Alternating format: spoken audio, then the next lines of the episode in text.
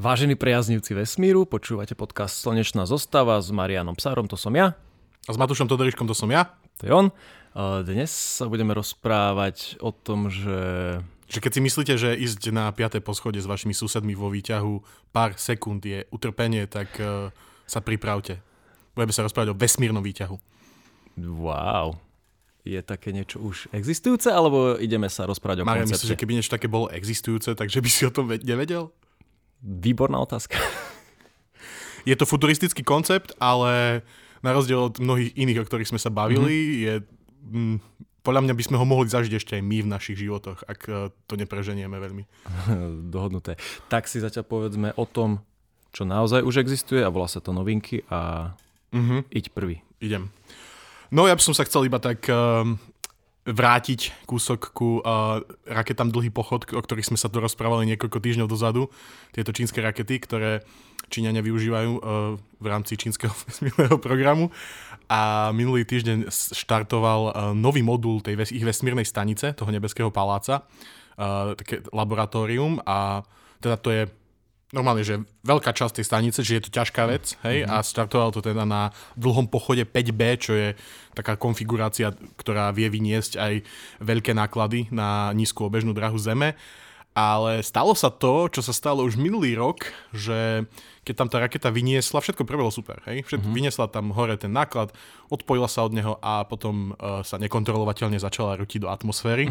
Oh. Čo sa stalo asi rok dozadu, ak si to pamätáš. A no. Tentokrát sa to zopakovalo a ukázalo to, to, že nie, že by tí Číňania nevedeli, že ako to spraviť tak, aby tá raketa kontrolovane zišla dole tam, kde oni vedia, že to zíde dole, ale že proste im, že to vedia spraviť, ale vôbec im na tom nezáleží.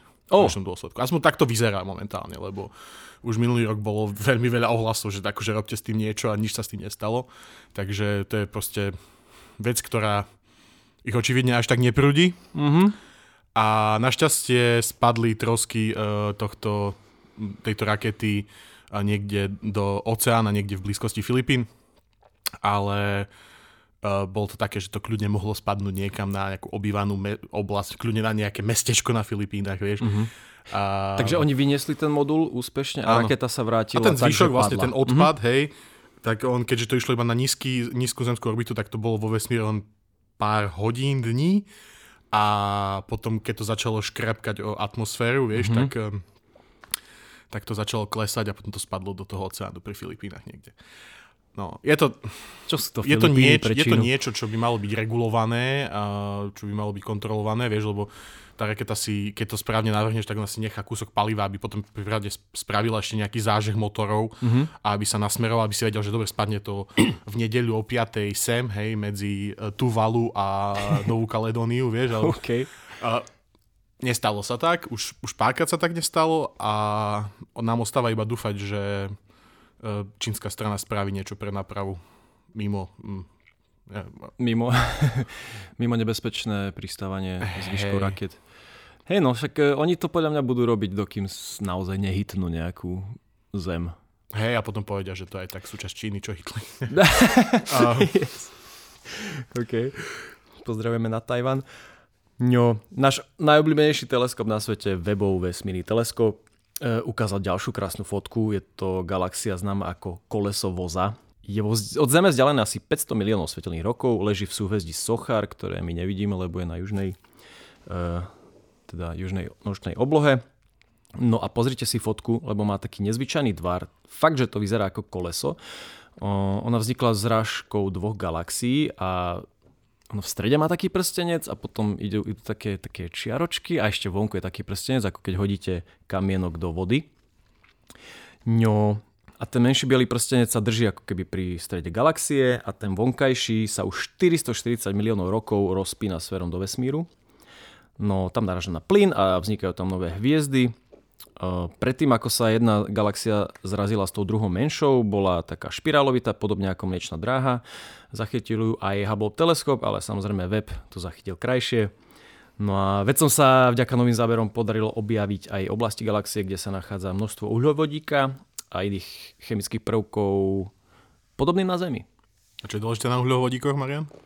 že je z nich život. Áno, sú to stavebné uh, kostičky ano. života. Iba... Presne tak.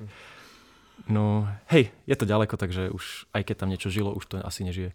Alebo ešte iba bude. Aha. Kto vie. Alebo tie uhľovodíky sú pozostatok nejakého života, ktorý rozprašila nejaká supernova do vesmíra. Takže. Všeho míra. A druhá vec, o ktorej, ktorú som ja dneska chcel spomenúť, uh, je uh, taký chlapec zo Spojených štátov, ktorý sa volá Joe Bernard a on má svoj vlastný YouTube kanál a počas posledných 7 rokov sa pokúšal zostrojiť uh, model rakety Falcon 9, ktorou, s ktorou by bol schopný aj rovnako ako Falcon 9 a proste pristať späť.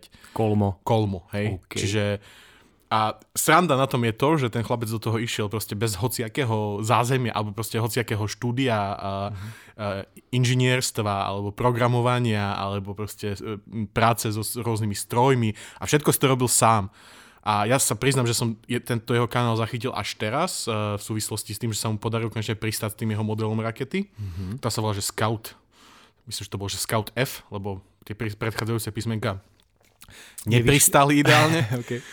A uh, je to veľmi zaujímavý kanál, ktorý obsahuje veľa videí, ktoré vznikali v priebehu tých 7 rokov, kde on jednotlivé tie čiastkové problémy proste sa musel snažiť nejak prekonať a uh-huh. uh, vyrieši to, ako sa tie nožky proste vyklapnú z tej raketky, ako, ako bude, ako bude uh, upravovať tento akože ťah toho motora. Uh-huh. Čo tam normálne, som tam videl, tam vyrábal nejaké keramické nožičky, ktoré tam vedel zasunúť na ten motor, aby sa znížil jeho ťah, lebo samozrejme nepracoval iba s nejakými chemickými motorčekmi, hej, že, uh-huh. máš, že nevieš s tým pracovať, ako s tým vie pracovať tá veľká raketa.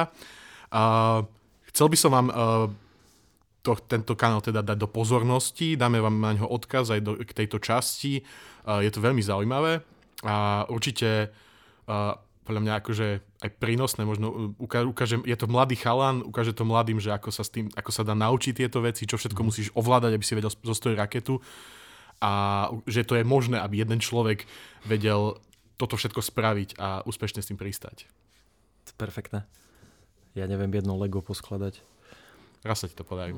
Iba raz. No, iní astronómovia objavili tzv. spiacu čiernu dieru, prvú mimo našej galaxie. O čo ide?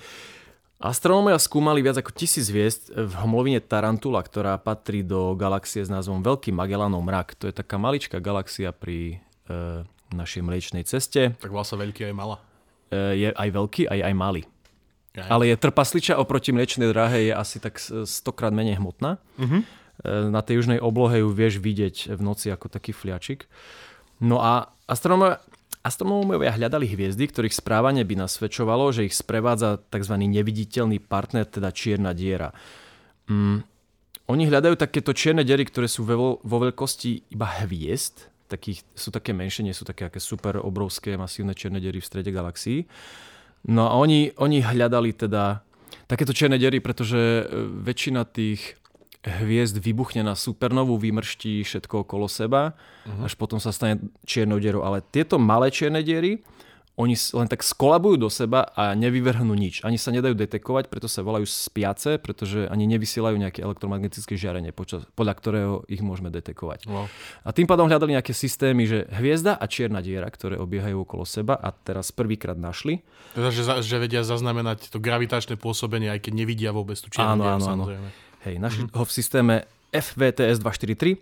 No a tam bola modrá horúca hviezda, 25 krát hmotnejšia ako Slnko a videli, ako sa teda pohybuje, ako keby obiehala spoločné ťažisko spolu s nejakým neviditeľným objektom. No a ten objekt je teda čierna diera, má 9 násobok hmotnosti Slnka, mala by to byť čierna diera a teda je to, je to prvý objav mimo našej galaxie a pretože astronómovia tvrdia, že malo by byť, mali by byť takéto uh, čierne diery bežné, uh-huh. ale ešte sa, ni, sa nám ich nepodarilo až tak, uh, až tak veľmi detegovať, takže toto je prvá lastovička. Teda tá spiaca čierna diera, to znamená, že ona vlastne nenasáva nejak akože materiál okolo seba do seba, alebo? No, nasáva, ale vznikla tak, že vlastne nemáme o tom nejaký Aha, že nevznikla nejaký... kolapsom hviezdy, ale nejakým... E, skolabovala ako hviezda, ale bez vyvrhnutia všetkého naokolo. Á, že bola okay, taká, že tam taká menšia, hej. Uh-huh. Akože obdivujem týchto pánov vedcov, lebo aj panie. niečo, čo... Aj... áno, áno. Obdivujem všetky pohľavia týchto vedcov, a, pretože ono je veľmi ťažké nájsť niečo, čo, Čo nie je vidieť. hej, čo nie je A vidieť. ešte hej. ani neemituje to, čo by, by si väčšinou čakal, emitovalo, hej. Že, hej že, že tie metódy, čo použili, všetok rešpekt. Hej, no takže vieme tak lepšie pochopiť procesy, ktoré vedú vzniku čiernych dier, tzv. hviezdnej veľkosti, hej. Mhm. Takže bez výbuchu. Super. Čo ešte super? Vesmírny výťah, poďme o ňom povedať viac. Ideme zo súterénu, či Takže zemia? vítajte pri ďalšom futuristickom povídaní si o, o veciach, čo sa môžu stať niekedy v budúcnosti. A jednou z tých vecí je, je vesmírny výťah. Je to veľmi, neviem, šialená, out of the box myšlienka, mm-hmm. hej, akože netradičná myšlienka o tom, ako dostať uh, veci, uh, materiál, hmotu, ľudí, proste vše- všetko do vesmíru. Mm-hmm za relatívne lacný peniaz. Je znie to až neuveriteľne, ale v podstate ide o spojenie geostacionárnej orbity, mm-hmm. ktorú sme si už spomínali viackrát predtým. Je to, že keď dáte niečo na geostacionárnu orbitu Zeme, 35 786 km nad našim povrchom, uh, tak uh, to obieha okolo Zeme rovnakou rýchlosťou, ako sa sama Zem otáča. Áno.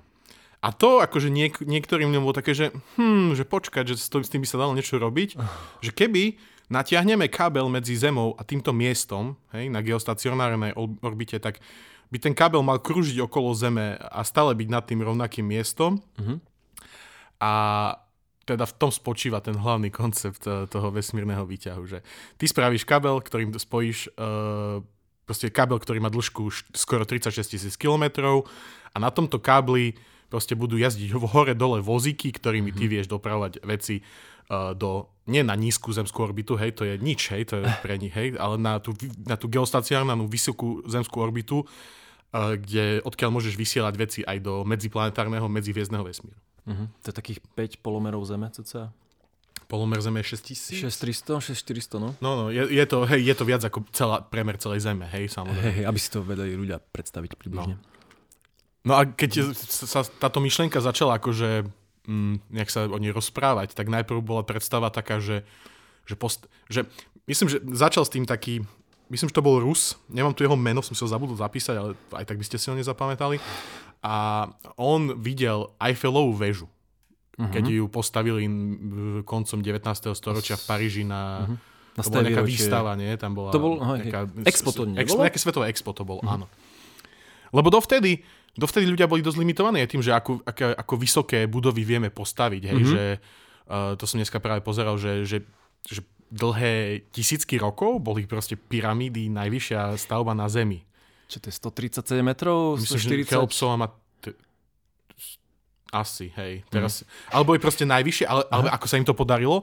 Iba, Nevieme. Nie, nie, nie, nie, nie. Nie, nie, to No. není o tom, že ako, ako sa im podarilo tak dlho ustať. To- Vieš, aj čas, aj všetko, že Aha. to není o tom, že tí, že tí architekti boli najviac na svete, najlepší, a neviem čo, aj keď sa to tak furt hovorí, ale boli v tom čase asi boli najlepší na Zemi, hej, v tom čase nebola veľká konkurencia. Teda, no, dobre. Nie, nebola.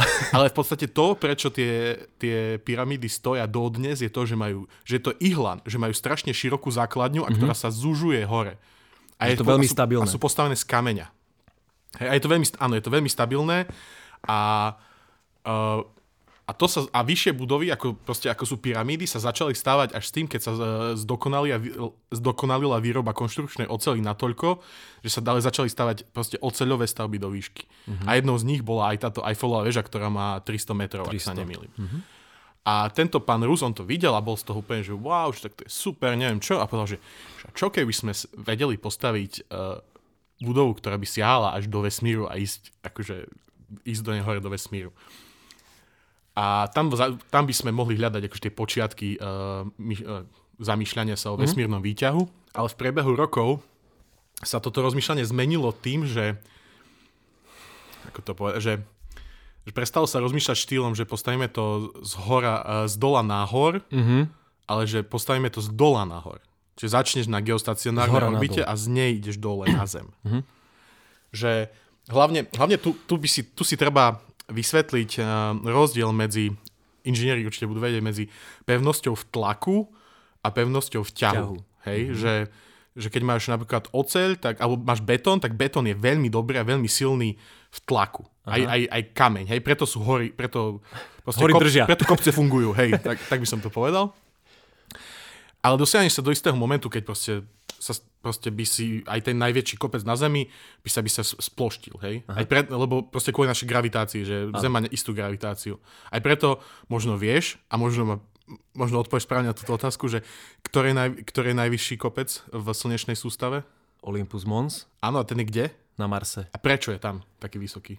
A kvôli gravitácii? Áno, Tak. lebo Mars má oveľa menšiu gravitáciu a teda aj tie kopce, ktoré na ňom vznikajú, si môžu, môžu Môžu vzniknúť dovoliť. vyššie. Aha. Hej? 25 km má cca. Áno. Jo. No a to si porovnaj s Everestom, ktorý má e, 8 km, no. No. hej, čo je do, dosť markantný rozdiel.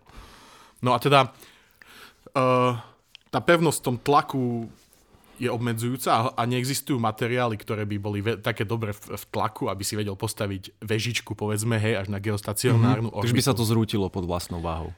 Hej. Ale napríklad taký betón má veľmi zlú pevnosť v ťahu. Mhm. Hej, že keď by si zobral betón, spravil by si betónové lano, vieš, akože, že, možno by si nejaký, akože nejakú, nejaký cylinder spravil di- dl, dlhý úzučky, Aha. ale by sa začal naťahovať, by sa ti veľmi rýchlo roztrieštil. Áno. Tak v, pevnosť v ťahu je presne to, že máš lano, hej, a lano natiahneš a drží ve, veľkú hmotnosť. Mhm. Ale keď ho stlačíš, tak sa ti hneď akože spúči. Áno. Hej, zroluje sa ti. A preto uh, sa začalo rozmýšľať skôr nad tým, že ako by sa dalo spraviť, uh, ne, spraviť tento vesmírny výťah uh, z nejakého materiálu, ktorý by bol veľmi pevný v ťahu a zároveň aj celkom ľahký. Mhm. Ale to si... Dobre, tak po, pôjdeme sa pozrieť na tú stavbu neskôr, ale poďme sa ešte teraz zamyslieť nad tým, že kokos, prečo by sme to chceli postaviť? Že aké Hej. by to malo pre nás, aký by to malo pre nás prínos? Tak tým dru- prvým a veľmi okatým je to, o čom sa tu bavíme v podstate stále, že do, dostať niečo do vesmíru je veľmi drahé. Aňo? Hej, aktuálne myslím, že SpaceX to znížil možno na 10 tisíc dolárov, dolárov za kilogram, stále sa to pohybuje v tisíckach dolárov minimálne. A predpoklady sú, že keby sa postavil vesmírny výťah, tak by si vedel uh, dostať materiál uh, do vesmíru na tú geostacionárnu orbitu dokonca uh, za stovky dolárov. Možno za 100 dolárov, možno za 200, hej, hovorí sa, pohybujú sa väčšinou tie odhady od 100 do 500 dolárov za kilogram. Čo už Okay. čo ti už, okrem toho, že ti to otvára cestu k lacnej doprave materiálu do vesmíru, otvára aj bežným relatívne smrteľníkom cestu dostať, no, možnosť dostať sa do vesmíru mm-hmm. pomocou uh, proste la, za lacné peniaze, hej, že, že by to bola dovolenka, ktorá by ťa stála možno povedzme 5 cifernú sumu, hej. Mhm. Čo je stále veľa, ale je to stále oveľa dos- viac dosažiteľné ako, Ako milióny. ako milióny, presne tak. Potom je tam vysielanie medziplanetárnych družíc.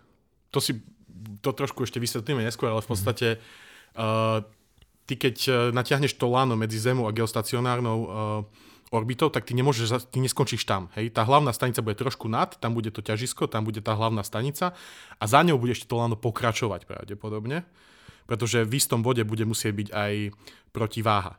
Mhm. Hej, to, ten celý systém No bude jasné, musieť hej. mať na, dru- na druhej strane protiváhu, ktorá ho bude balancovať, aby, sa to, aby to neskolabovalo. A ty, ty, keď to lano budeš predlžovať a predlžovať, tak ako stúpa ten objekt po tom lane, tak získava aj tú horizontálnu rýchlosť, lebo to lano rotuje stále. Mhm. A teda na tom konci niekde myslím, že to je okolo že 50 tisíc kilometrov, čiže, takto. tak tam by si dosiahol takú rýchlosť, že keby si tam odpojil nejaký tú, ten vláčik, alebo čo ide ti hore potom, tak by dosiahol unikovú rýchlosť Zeme a teda vedel by sa, myslím, že z tých 50 tisíc kilometrov by si sa vedel dostať, iba tak by si to vypustil, bez žiadneho paliva, hej? Mhm. A by sa vedel dostať k Jupiteru. A keby si využil jeho gravitačné pôsobenie na nejaké uh, manévre, tak by si vedel teoreticky dosiahnuť aj uh, unikovú rýchlosť uh, slnečnej sústave. Tak to sa oplatí. Ale nezostave, lebo nám nikto neunikne. a, a, no a posledná vec, ktorú by sa dala spraviť, že ono by to, keby sa to spravilo špeciálnym spôsobom, ktorý ešte budem spomínať, tak by sa dalo vesmírnym výťahom cestovať aj medzi rôznymi miestami na Zemi. Wow. Rýchlejšie, a e, lacnejšie a efektívnejšie ako hoci ako inako. Tak to ma zaujíma.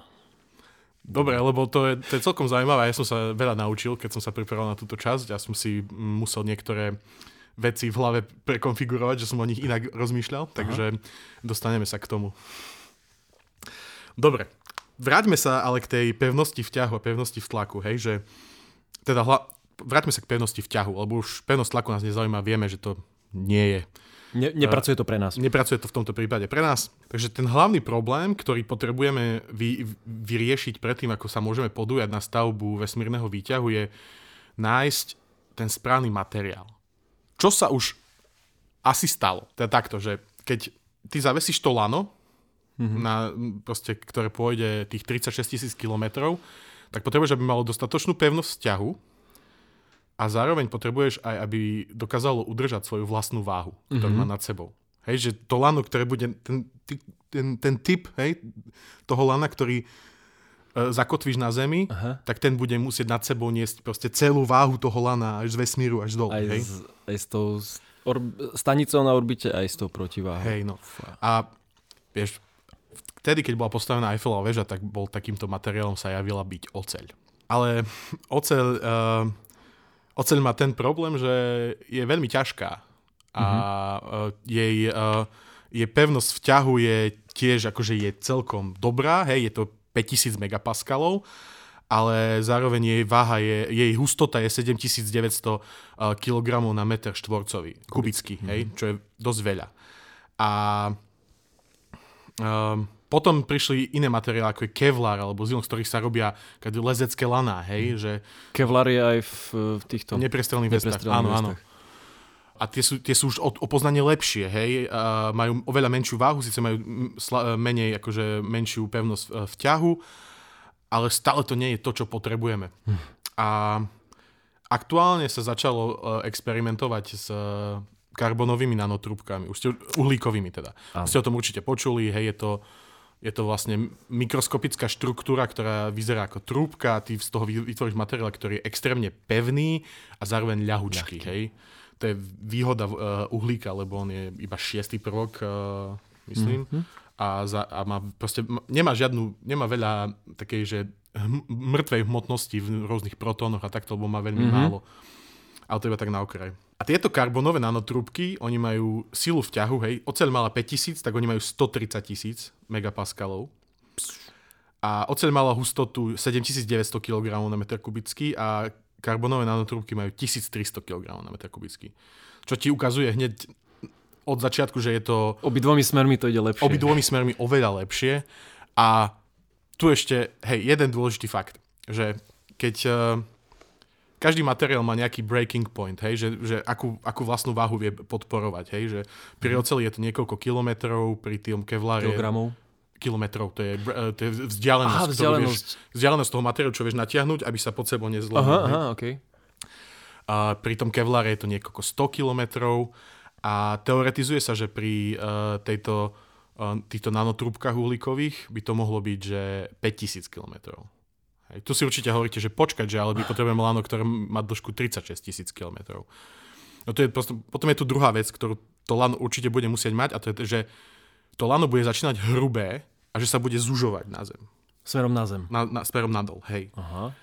A aj preto sú tie nanotrubky veľmi dobré, lebo keby si, keby si chcel spraviť takéto lano z ocele a spraviť ho dostatočne na začiatku hrubé a stenčovať ho, aby udržalo tú hmotnosť na tej, na tej mm-hmm. veľkej vzdialenosti, tak by ten pomer toho zúženia musel byť, že 1,6 krát 10 na 33.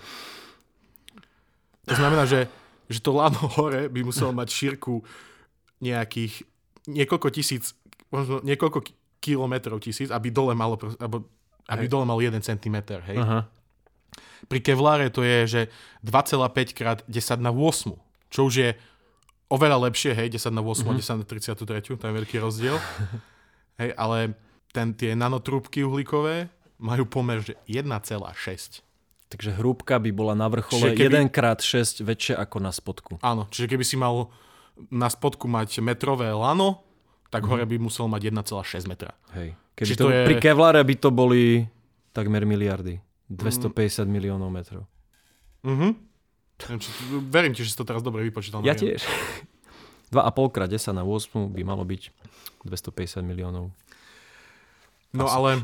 No, je to extrémny rozdiel. Je to extrémny rozdiel a samozrejme, aj keď sa bavíme o tom, že, že musí podporovať to lano, aby som teda neklamal úplne, hej, že, že keďže to lano musí na spodku podporovať same seba celú tú dĺžku, tak to nie je úplne pravda, lebo čím vyššie ideš, tak tým menšie máš pôsobenie gravitácie. Hej, že mm-hmm. na tej, myslím, že na tej geostacionárnej orbite máš iba 2,2% zemskej gravitácie hej, mm-hmm. reálne. Čiže ono to nie je... Čiže ti to dáva ti to extra Hej. uh, Aj margin, asi tá hej. protiváha robí niečo. Um, či ani Tá nie? protiváha iba balancuje ten systém, hej, Mhm. mm-hmm. samotný, takže... To znie veľmi dobre, nie? Akože mm-hmm. znie to tak, že je to dosažiteľné. Ve, veľa som a- počul o, na, o, o trúbkach. Mhm. Uh, využívajú sa v mnohých oblastiach. No, ich, Ako veľmi uh, rozšírene. Ich hlavný problém je v tom aktuálne, že sú asi dvakrát také, že ten materiál je asi dvakrát taký drahý ako zlato. Okay. Pretože stále vývoj, nabi- e, vývoj uh, napreduje, hej, ale tá, mm, tá produkcia toho samotného materiálu je extrémne náročná. Takže tá princezná mala povedať v rozprávke, že otec, mám vás rada ako karbonové trúbky, hej? Nanotrub. Nanotrub. Nanotrúbky. Áno, mala. A ďalší problém je to, že ty vytváraš mari- materiál, ktorý musí mať dokonalú, musí mať dokonalú tú mikroskopickú štruktúru. Mhm. Hej, lebo keď, ti, keď tá štruktúra, keď sú tam nejaké chybičky, tak to ti môže spraviť chyby, chybu, ktorá spôsobí roztrhnutie. Kops. Ale vyrábaš mikro, mikromateriál, ale chceš ho vyrábať na makroškále. Mhm. Čiže ty musíš vyrobiť proste 36 tisíc km lana, dokonalého lana. Pretože hociaká maličká uh, Chybička? proste chybička, nedokonalosť by spôsobila to, že ono by sa mohlo roztrhnúť niekde v, strede. To je aktuálne asi ten najväčší problém, že zdokonalenie produkcie, hej, výroby týchto karbonových nanotrubiek je nanotrubok? Trú... Žien, trúbiek, asi. Ja spýtam sa. A A je, počkaj, rytmické krátenie, to je jedno. že to je ten najväčší problém, ale pracuje sa na tom a vývoj nap- napreduje, ako som hovoril, čiže môžeme sa v najbližších rokoch do- dočkať nejakého prelomového zistenia a, mm-hmm. hej, a potom je tam ešte, teda ešte tam je druhá vec, že dobre, naučíme sa to dokonale produkovať a teraz, že spravíme to lano na Zemi a budeme ho vynašať hore, vieš, krvopotne, alebo ho budeme produkovať vo vesmíre. A zistíme tam, že vlastne ho musíme produkovať v nulovej gravitácii, že vlastne je to ešte ťažšie. Ah. Vieš, čiže um, hej, Ok, takže ešte nie je jasné ani, že či sa to bude Mhm. mm-hmm. stávať ktorým smerom. Hej. Potom uh, samozrejme veľkým problémom, ktorý treba prekonať, vyriešiť nejako je, že ako budeš dodávať energiu tým jednotlivým uh, nazvime ich kabínkam, ktoré pôjdu hore po tomto výťahu. Uh-huh. Uh, ale tam sa črtá d- viacero možností. Uh, prvou je tzv. energy beaming, čiže vlastne uh, jak sa to povie, akože vysielanie, Lúču? lú- lúč, lúčové vysielanie energie. Podobne ako keď sme sa bavili pri medzihviezdnych pohonoch o tých lodiach, ktorým by si vlastne do, zato, do zadku strieľal laser, tak aj uh-huh. takto by si vedel akože na nejaký ten vozík namieriť nejaký výkonný laser a vlastne mu posielať bezdrátovú energiu. Mhm. Uh, potom samozrejme, keď ten vozík vystúpa do istej výšky, tak sa už dostane na atmosféru, kde môže naplno využívať solárnu energiu, Mhm. ak je deň. Čiže nejaké solárne panely. A potom ešte taká jedna vec, že určite si niekedy skúšal ten experiment, alebo niekto ti to ukazoval, že zoberieš cerusku a, a tá tuha je vodivá. No. No, tak tu sa tiež bavíme o karbonových štruktúrach. Á, Čiže teoreticky sa bude to dať spraviť tak, že ten samotný kábel bude vodivý a bude vie- vedieť, mm-hmm. že vlastne ten vozík bude jazdiť ako električka. hej. Hej? Takže to by nemusel byť až taký, až, až taký problém. Dobre, máme nejaké, máme nejaké základné um, informácie k tomu, že z čoho by to bolo. Poďme sa pozrieť, že ako by vyzerala technická realizácia, ako vyzerala tá stavba. Mm-hmm. Čo potrebujeme mať, hej? Čiže na, na, na trošku niekoľko 100 kilometrov nad geostacionárnou orbitou by, bolo, by bol vesmírny prístav, nazvime ho. Hej? Bola by to obrovská vesmírna stanica pravdepodobne, kde by bol vlastne koniec všetkých, bol by to depo pre všetky tieto linky. Konečná Um, zastávka. Čiže post- tam by bola postavená obrovská vesmírna stanica, ktorá by mohla slúžiť samozrejme aj ako vesmírny prístav pre, pre lode, hej, mm-hmm. pre všet- mohla, mohol by odtiaľ, vieš, odchádzať misie na Mars podobne. Uh, potom vlastne máš to lano a potom ho musíš uh, natiahnuť dole. A kam ho natiahneš? Na pevninu či na more? Áno, to je, to je veľká otázka. Prvé je, že kde presne. Kde Kde hej, že malo by to byť pri tých prvých výťahoch minimálne, povieme si potom ďalšie možnosti, na niekde na rovníku. Hej, pretože Mhm. mm-hmm. musíš byť spojený priamo s rovníkom, keby si vieš, to spojil s, s Bratislavou, tak by to vôbec tak nefungovalo, lebo By už by to to, nebolo. všelijak. Lebo ten, tá rovnaká rýchlosť nad tým jedným bodom je vždy na rovníku na geostacionárnej orbite. Tým, že hej. ako keby to smerovalo do stredu Zeme, hej? Mm, Či to... Ide o to, že to ide cez rovník. Že tak stacionárna orbita je v takej istej rovine, ako je rovník. Mm-hmm. Hej, čiže išlo by to na rovník. Okay. A potom by si to musel niekde na Zemi ukotviť, hej, do, tak by to bol takže tether socket, hej, akože taká zásuvka, do ktorej to lano by sa postupne zosúvalo, tam by sa upevnilo. Mm-hmm. A vlastne, kde by bolo. A to by bolo ako aspoň u tých prvých uh, výťahov najlepšie robiť uh, niekde na mori, na nejakej obrovskej lodi, na nejakej plošine, mm-hmm. pretože tam je veľa neznámych, čo sa týka toho, že že aj počasie to môže ovplyvniť a všetko a môžu tam byť nejaké fluktuácie v tom lane, môže sa nejak vybrovať, nejak hýbať trošku a no. tá loď tým, že není fixne na tej zemi, tak bude vedieť trošku korigovať hej, tie Aha, pohyby. to je výhoda. Uh-huh. Uh-huh, uh-huh. A, teda, a, ako sme sa bavili, bude sa stavať z, z, dola, dole, z hora dole, čiže z geostacionárnej orbity na povrch Zeme. Uh, my by sme tomu teoreticky mohli pomôcť tým, že by sa postavila niekde na Zemi uh, nejaká vysoká väža, že by, aby to nezačínalo úplne pri úrovni mora, hej, ale mm-hmm. že vieš mhm. začať možno kilometr, pár kilometrov nad, prípadne to už vieme postaviť na rovníku nejaké vhodné kopce vysoké, hej, vieš, že, že už len keby si začínal z, z Mount Everestu, tak by no. si mal 8 km k dobru, hej, ale mm-hmm. ten, myslím, že ten není na rovníku. Takže, no je vyš. Vyššie, no. Tak, hej, ešte sú tam, potom je tam ešte veľa možností, že ako by mohol vyzerať ten začiatok toho, toho vzostupu tej, tej kabíny, hej, že ty by si teoreticky mohol postaviť nejakú dutú väžu, ktorá by, ktorá by siahala niekoľko kilometrov, ktoré by bolo vákuum a aby tie, aby tie kabinky na začiatku proste odštartovali veľmi rýchlo a tak. Uh-huh. Teda, dobre, teda poďme sa pozrieť, že ako by sa jazdilo na tom. Na tom, uh, uh-huh. č- v čom by sa jazdil, hej. Jak Jedna, sa jednalo by sa teda o nejaké kabinky. Skôr v tomto prípade by sme skôr mohli povedať, že by to boli také orbitálne vláčiky, lebo asi by to bolo niečo dlhšie s nejakými kajutami, predpokladám, mm-hmm. alebo podľa toho, koľko si zaplatíš, tak také budeš mať súkromie. Teda tieto kabinky budú musieť mať nejaké... Tá cesta bude trvať nejaký čas, hej? čiže budú tam musieť byť nejaké základné uh, záchody, tam budú musieť byť bla, bla, bla, podmienky, na veci, podmienky na život. A bude pravdepodobne potrebovať táto kabinka aj radiačnú ochranu, nejaký mm. štít, pretože keď bude prechádzať v istom bode nevyhnutne cez tie fan Allenové be- uh, pásy, ktoré sú okolo Zeme a chránia nás pred radiáciou, tak oni nás chránia tú radiáciu, ale v nich samotných tej radiácie je dosť, lebo ju absorbujú. Hej. Čiže tá, keď prechádzaš cez, toto, cez túto časť, tak budeš vystavený väčšiemu vplyvu radiácie, čiže budeš potrebovať nejakú ochranu. Čo zase ti, akože toto všetko, čo hovorím, nám pridáva hmotnosť samozrejme. Hmotnosť a náklady. Hej, že to, ty to láno postavíš a musíš mať nejaký, musí to mať poddimenzované, že musí vydržať oveľa viac, lebo uh-huh. že potom bude otázka, že koľko tých kabiniek môžeš naraz potom lane poslať, hej, hej. Uh, aby si ho ne, aj, aj bežné výťahy majú nosnosť, ktorá je v skutočnosti väčšia, no, ale, lebo vieme, no, to, sme. Hej, hej, ale v tomto prípade budeš potrebovať si to veľmi dobre vypočítať a mať tam nejaký bohatý extra uh, margin. Priestor, no. Hej, priestor. potom, hej, hovorím, ako sa rýchlo budú vedieť tie kabinky dostať hore. No, čítal som veľmi veľa rôznych uh, časových údajov. Podľa toho dôležité bude, ako sa veľmi podarí vyriešiť tú otázku uh, energie a dodávania energie tým jednotlivým kabinkám. Lebo ty vieš akože akcelerovať veľmi rýchlo, ale dobre, povedzme, že by si išiel rýchlosťou nejakých cez 300 km za hodinu, ako jazdia v dnešnej dobe tie moderné proste TGV mm-hmm. a mhm. tie japonské vlaky, tak by, by ti to trvalo na túto geostacionárnu orbitu, že 5 dní cca. Mm-hmm. Čo je celkom pohodičke, ale, sa, ale keby bola akože rýchlosť nevyhnutná, často vieme, že rýchlosť uh, vy, vy, preferujeme, aj keď sú oveľa vyššie energetické výdaje na to, mm-hmm. tak pri konštantnej akcelerácii 1G, čiže 9,8 metra za sekundu na druhu, by si sa tam vedel dostať uh, za niekoľko hodín. Okay. Čiže tá otázka toho, že ako dlho to tam bude trvať, uh, bude podmienená našimi schopnosťami a tým, že ko- ako veľmi plýtvať budeme ochotní. Mm-hmm.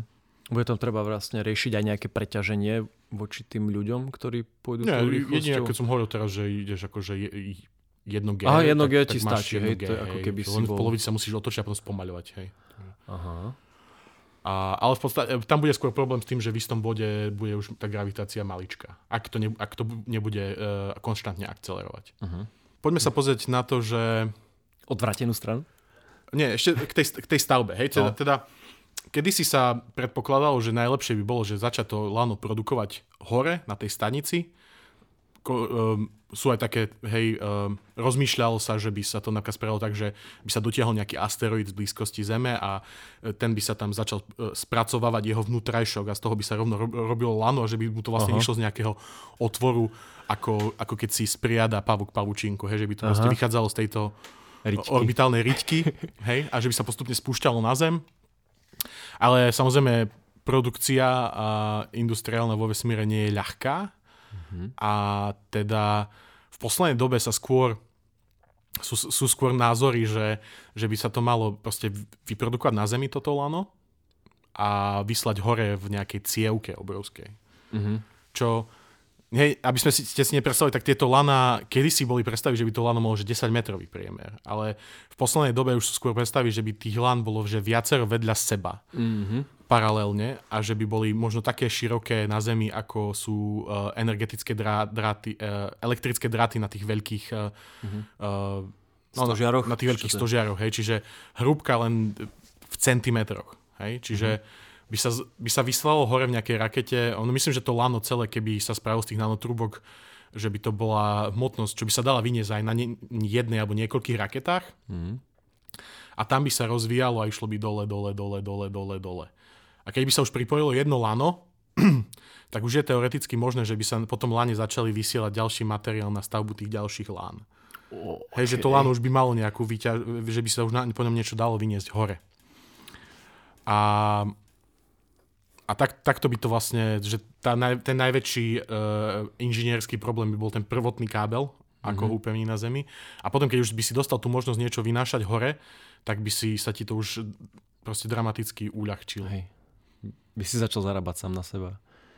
No, Niečo hovorí také. sa, že, že, že ak to bude nejaká jedna krajina, ktorá postaví vesmírny výťah niekedy v budúcnosti, takže dost, tá, že tá krajina získa tak neskutočnú prevahu Aha. v logistike uh, dostávania vecí do vesmíru, úplne monopol. E, Čína nemá rovník však. Oh, teraz neviem.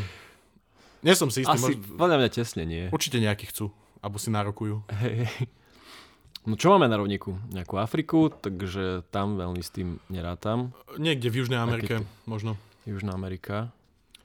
No to je ten ďalší problém. Čo tam máš Indonéziu že potom a to už je také.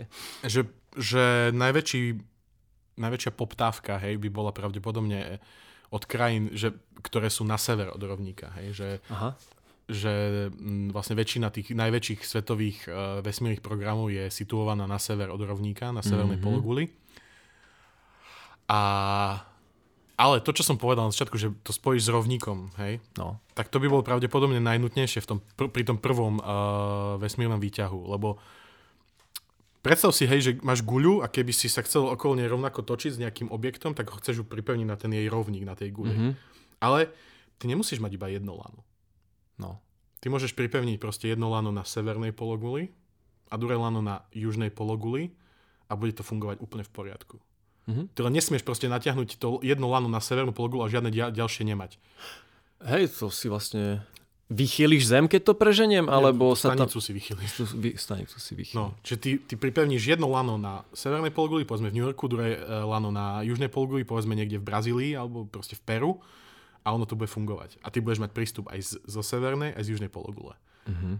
A ideálne by bolo, aby, bolo tých lana, aby boli tie lana aspoň tri. Hej? A nemusia ani tvoriť rovno, rovno stranný trojuholník, ale proste iba boli tri fixné body a bude sa to vedieť veľmi pekne otáčať okolo Zeme.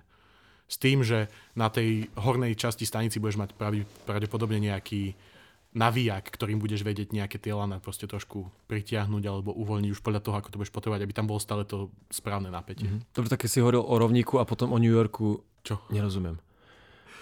Dobre, Marek. Chceš, aby ti to lano pichlo do rovníka, ale... No to hovorím, že nemusíš to mať na Že ne- rovníku, aha, že keď spojíš ten vesmírny, keď ten, Aha, tú vesmírnu stanicu spojíš aspoň na dv- s dvomi miestami. tak aby sa to balansovalo navzájom? Áno, okay, že jedno to miesto, ktorým to spojíš, bude na severnej pologuli a druhé bude na južnej. Ako keby oproti?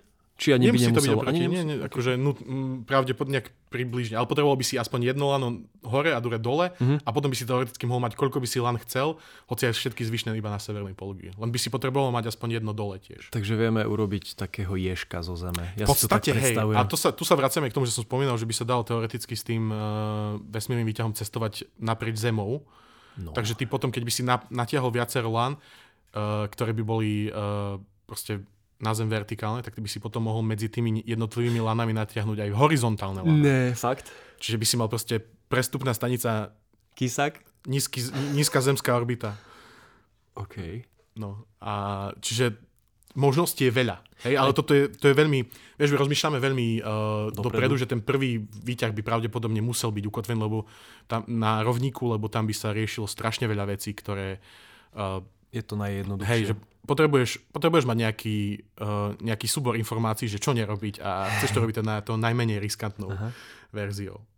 A keď sa už bavíme o, tý, o, tej, o tom risku, hej, no. tak samozrejme tento vesmírny výťah je dosť, že akože by to mohlo byť dosť nebezpečné, hej, svojím spôsobom.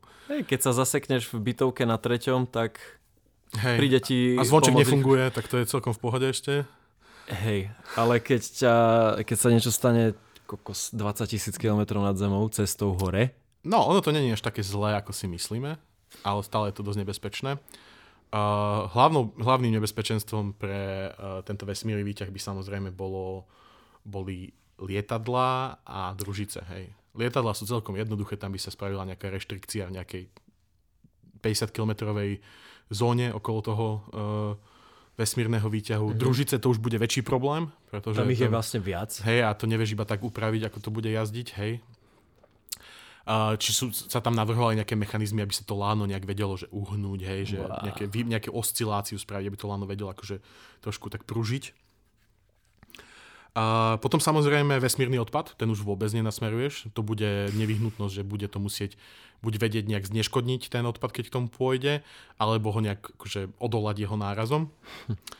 Počasie, samozrejme, hlavne v tých, na tých nižších častiach toho lana, tak tam to sme hovorili, že preto by bola na začiatku lepšia plávajúca platforma, lebo uh, by vedela Búrka. trošku, hej, že začne fúkať. A síce to lano bude mať strašne maličký, hej, uh, Wiggle room, chceš povedať? Priemer, že, bude mať, ja... že nebude na ňo že nebude to jak plachta, hej, to Aha, lano, vieš, okay, ale okay. Stále to môže poškodiť, prípadne čo sa bude, vieš, ešte nevieme, že ako sa budú správať napríklad blesky, blesky alebo čo. No, to mi napadlo. Vieš, ako spravíš, ako spravíš hromozvod na vesmírny výťah, vieš? Není on sám hromozvod náhodou? Hej. Keď to je vodivé. Asi, asi, asi by bol, no. Tak neviem, jak by to... Blesko z voda by sme boli korektní. Aha, vidíš, no? to som... Ne, dobre, prepačte, to som teraz úplne, že... To sa ešte k tomu pozrieme aj v ďalšej časti k ďalšiemu nebezpečenstvu a to je, že pri marťanskej verzii, keby bola vesmírneho no. výťahu, tak tam je veľkým rizikom Phobos. o chvíľu poviem prečo. Ale čo som chcel povedať, že teroristický útok. No, OK. A ja som si to tam napísal s tým, že som si myslel, že to je horšie, ale nie je to až také zlé, ako som si myslel, ale ja som totiž čítal knihu uh, Mars Trilogy, už som mi tu spomínal niekoľkokrát, a tam postavili prvý vesmírny výťah na Marse. Ale bolo tam isto, isté teoretické združenie, ktoré sa že Red Mars, ktoré chceli Mars zachovať taký, aký bol. A oni v jedne, vo veľmi napínavom konci tej knihy proste odpalili uh, tento vesmírny výťah hore na geostacionárnej orbite. Môžeš spojovať? A... Spoilers.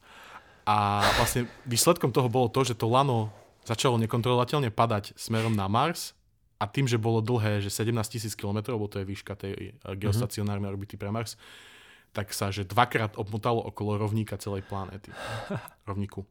Tam to bolo tak opisované, že vlastne keď to lano padalo prvýkrát, tak to bolo mega rýchle a keď padalo druhýkrát, tak padalo vý, vý, rýchlejšie ako je rýchlosť zvuku, čiže ty si ho ani nepočul predtým, ako ono proste pleslo a že plieskalo tak o ten rovník, že tam normálne vytvoril diamanty na rovníku, hej, lebo ten uhlík pod takým tlakom narážal. A, OK. Hej, a v skutočnosti to nebude až také zlé, asi pravdepodobne na Zemi určite nie, lebo Zem má stále hustú atmosféru. Čiže keby sa niečo takéto stalo, tak by to lano uh, začal síce padať na Zem, ale pravdepodobne by väčšina z neho zhorela a bol by spomalené atmosférou natoľko, že by nepadalo rýchlosťou zvuku, mm-hmm. ale padalo, dalo by sa mu akože relatívne jednoducho uh, uniknúť. Uh-huh. A ten zvyšok ale, by uletel a, do vesmíru? Áno, tá už, podľa toho, už podľa toho, kde by sa to prerušilo alebo tak, tak by Eh, ten zvyšok unikol do vesmíru a a ty samozrejme vieš sa na to pozrieť aj z tej strany, že, možno, že by tam boli nejaké systémy, ktoré by napríklad robili to, že by bol každá nejaký segment by mal v sebe nejaké náložek alebo nejaký spôsob, ako by sa rozdelilo to lano, aby to boli iba veľa maličkých kúskov, ktoré by nejak popadali. Vieš. No, alebo nejaký systém ochrany. No, proti samozrejme raketovej, aj... alebo jak to No hej, ale keď tam niekto dá... To zase, že no. to lano, keď ty ho spravíš dobre, to uhlíkové lano, tak ono sa nedá je tak jednoducho zničiť. Hej? Že ty by si potreboval špecificky tam dať nejakú, sa to volá, že shaped charge, to je nejaký výbuch, ktorý je smerovaný presne nejakej strany, lebo Aha, To som dneska- kvôli tým väzbám Hej, uhlíko? som dneska videl také prirovnanie, že by si mohol v podstate sa snažiť to lano preseknúť sekerou niekoľko hodín, aj by si si vymienial hlavice na tej sekere a že by si do ňoho nespravil aj proste pomaličky ani zárez, hej, že to je extrémne e, tuhý materiál. Mhm. A, a, ale, ale, za, ale keby sa niečo takéto stalo, tak to lano by možno nebolo až také, taký problém, ale čo by sa dialo s tými ľuďmi, čo by v tom, na tom lane vtedy cestovali, samozrejme. Mhm. No, tu je to, tak, tu je to také všelijaké, ale v podstate keby, keby si bol na tom lane do ist, nad istou výškou, myslím, na, pri Zemi je to nad 23 tisíc km nad Zemou, tak by sa vlastne pravdepodobne tá kabína nejak núdzovo odpojila a ostala by v eliptickej orbite okolo Zeme. Oh. Čiže by si tam mohol počkať, kým by ťa prišiel niekto zachrániť. Pravdepodobne tá stanica hore bude mať nejaké uh, raketoplány alebo nejaké, Záchranné člny. nejaké záchranné lodičky. Keby sa to stalo pod 23 tisíc km, tak by si sa tiež dostal do eliptickej orbity, ale s takou, ktorá by končila v zemskej atmosfére. Čo už je väčší problém, ale je, predpokladám, aj, ved, aj sa predpokladá, že tieto kabiny budú uspôsobené, aby zvládli uh, vstup do atmosféry aj pri Mhm. vysokých rýchlostiach a že budú mať aj nejaké padáčiky. Čiže by si tam musel sam, pravdepodobne prežiť niekoľko veľmi napínavých hodín s ostatnými vystrašenými ľuďmi v tej kabinke, ale ak by všetky systémy fungovali ako majú, tak by si sa mal vrátiť na Zem podobne, ako sa dnes vracajú astronauti. Čiže nie je to až také nebezpečné, ako sa môže javiť na prvý pohľad a ja som si tiež myslel, že to je oveľa Mhm. nebezpečnejšie a zároveň ma fascinuje predstava, že obmotáš rovník uh, planéty dvakrát. Hej, teraz, teraz Ok. neviem, aký, aký je priemer Zeme na rovníku? 20 tisíc kilometrov? Priemer. Je p- Obvod, obvod, obvod. Dva pier. Mm, bože môj. Budeme pokračovať ďalej, kým- 13 krát Keď tri- Marian robí matematiku, budeme pokračovať ďalej. 40 tisíc. Cica. Hej. Dobre, teraz sa dostávame k otázke, že či bude niekedy vesmírny výťah realistický na Zemi. Pretože Zem je dosť v tomto... Zem je veľká proste. Hej? Mhm. Sorry Zem, ale proste si veľká. A má veľkú gravitáciu. A teda aj tá jej geostacionárna orbita je mega ďaleko, je to tých 36 tisíc kilometrov nad Zemou. Mm, Aj keď, akože kým obídeme všetky tie problémy s materiálom, s jeho produkciou a všetkým, tak to bude dosť komplikované. A predtým, ako sa na to podujmeme, tak bude, vieš, že tie karbonové nanotrubky sa javia veľmi veľmi nádejne, ale my stále nevieme, ako sa budú správať, keď z nich proste, keď z toho spravíš proste tisíc kilometrové lano. Mhm. Že Budeš, tam budeš musieť proste najprv spraviť nejaké segmentiky a testovať ich, že ako majú tú odolnosť, či to zvládnu, Hej. že, či nie je niečo, čo sme si neuvedomili, že na to bude vplývať zemská Mhm. atmosféra alebo tak, hej. Teda bude to vyžadovať ešte strašne veľa a, testovania, vývoju, vývoja a, a podobne. No. A cena takého kolosu, hej, sa odhaduje, že na 40 miliard dolárov. Ale Súčasných. Ale veľmi dobre vieme, že aj web sa odhadoval na, myslím, že na polovicu toho, čo stál, takže Aha. uh, skôr by sme to mali zdvojnásobiť a potom to ešte dáme tomu, že pre istotu to zaokrúhlime, takže ja by som povedal, že to bude, že 100 miliard dolárov minimálne Plus nejaká inflácia. a, a je veľmi pravdepodobné teda, že prvý vesmírny výťah, ak bude, tak bude niekde na Marse alebo na Mesiaci. Aha, že skôr ako tu. Skôr ako tu, hej, lebo uh, proste to je zase vec, ktorá... s- Mm, areosynchronný orbit Marsu, hej, čo geostacio- geosynchrón je na Zemi, ale mes- Mars je podľa Aresa, podľa Áno. Vojny, čiže to je OK. a areosynchronná orbita. Je iba vo výške 7, 17 032 km Mhm. a zároveň Mars má proste 40% zemskej gravitácie. To znamená, že oba faktory, ktoré sú dôležité, sú oveľa nižšie v tomto prípade. Mhm. Čiže to lano musíš mať, oveľ, musíš mať iba toľko kilometrov, e, iba 17 000 km dlhé a zároveň aj na ňo pôsobí iba Všetko tam je 40% g- gravitácie, čiže ten materiál je menej namáhaný. Hej. A teda je dosť možné, aj tam vlastne aj v tej knihe Red Mars, v tej Mars Trilogy, to bolo presne takto robené, že, že akože rozhodli sa postaviť prvý vý, vesmírny výťah na Marse, lebo vedeli, že sa na tom veľa naučia a že ich to pripraví na stavbu toho oveľa náročnejšieho vesmírneho výťahu na Zemi. OK. Uh, veľkým problémom pri Marse ale bude uh, jeho veľmi dobrý mesiačik Phobos, Mhm. ktorý obieha nižšie, ako je uh, a- areos, areosynchronný orbit. a teda ten, ten dvakrát denne proste prechádza cez rovník. Oh. v, tej, v, tej, v tej trilógii to bolo riešené tak, že to lano malo nejakú, nejakú nastavenú osciláciu, že sa vždy, že išiel ten mesiac, no také uš, vieš, uhlo sa z cesty. Okay.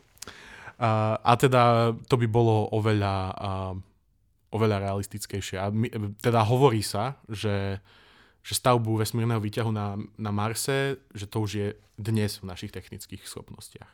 Aha. O nejakom mesiaci sa neuvažuje? Či to je o mesiaci sa tiež uvažuje a mesiac tiež by bol akože asi celkom mm, vhodným kandidátom. Tam, ale mesiac funguje v trošku inej... Mesiac je v gravitačnej studni Zeme, hej? čiže tam sú tie gravitačné polia trošku iné a, a tam sa hovorí skôr, že by ten mesiac, e, mesačný vesmírny výťah bol uh, z, vlastne z povrchu z povrchu mesiaca na, do bodu L1 uh-huh. v sústave Zem, Mars, Uh-huh. A, a, a mesiac ešte má aj takú vlastnosť, my, myslím, že sme si to ešte nespomínali, že, že gravitačné pole e, mesiaca je nesúrodé že na niektorých mes- miestach je oveľa silnejšia, že je silnejšia gravitácia, mm-hmm. niektorých slabšia. Čiže tam je, tam je problém často na, na, na okolo mesiaca nechať nejaký orbiter, ktorý by tam neustále kružil, lebo skôr či neskôr sa preletí, ho ovplyvňa tie gravitačné vplyvy tak, že proste sa zniží dole a, a havaruje. No. Dobre, kde si ešte môžeme uh, prečítať? Ešte som chcel spomenúť, Aha. že, a toto si možno ešte necháme niekedy na budúce, ale že že nemus- nutne by sme to lano my nemuseli natiahnuť že úplne až na, na povrch Zeme alebo na povrch tej planéty, z ktorého chceme niečo dvíhať, ale že je tu ešte taká možnosť, že niečo ako čiastočný uh, vesmírny výťah, ktorý sa volá že tzv. Že nebeský hák, mm-hmm. čo znie ako nejaký úder od uh, Rockyho Balbovu, ja viem, ale uh, že v podstate by to bolo o tom, že by si natiahol nejaké lano z geostacionárnej orbity, alebo, alebo myslím, že aj z inej by sa dalo, a to lano by pravidelne, nejaký za deň, proste dvakrát prešiel nad nejakým konkrétnym miestom. A ty by si tam vedel hore vylieteť s nejakým špeciálnym lietadlom a tak akože sa s ním napolohovať, že by ťa to lano ako letelo, proste by si ťa chytilo na hačik, aby ťa proste wow. vyšvihlo hore. James Bond shit. Mm-hmm. Dobre. Budeš sa len jednou rukou držať. Dobre. Super. Takže eh, keby, keby ste si chceli niečo akože konkrétne prečítať o vesmírnom výťahu, tak je tu kniha, ktorú ja chcem si prečítať, ktorá sa volá že Fountains of Paradise, čiže nebeské fontány, uh, alebo uh, rajské. F- fontány z raja. Uh-huh. Je, to, je to kniha, ktorú napísal Arthur C. Clarke a zaoberá sa st- samotnou stavbou takéhoto vesmírneho výťahu. V jeho prípade on si vymyslel nejaké fiktívnu Sri Lanku, ktorá je trošku nižšie, aby sa z ňu prechádzal mm-hmm. rovník hey. a má vysoké poh- pohoria na sebe. A potom určite uh, Red Mars od uh, Kim Stanley Robinsona, to je tá trilógia uh-huh. uh, Mars Trilogy. Uh, tam, je to, tam je to veľmi pekne opísané, aj tam, ako sa to stávalo, aj ako to potom padlo. A je to už teda úplne realistické, ako sme si hovorili s tým pádom, uh-huh. ale stále je to veľmi zaujímavé a prínosné. A celá, celá, celá tá trilógia je plná úžasných futuristických konceptov, ako je aj terraformácia Marsu a podobne. Potom minulý rok vyšiel seriál, myslím, že to bolo na Amazone, lebo som to musel stiahovať cez torrenty.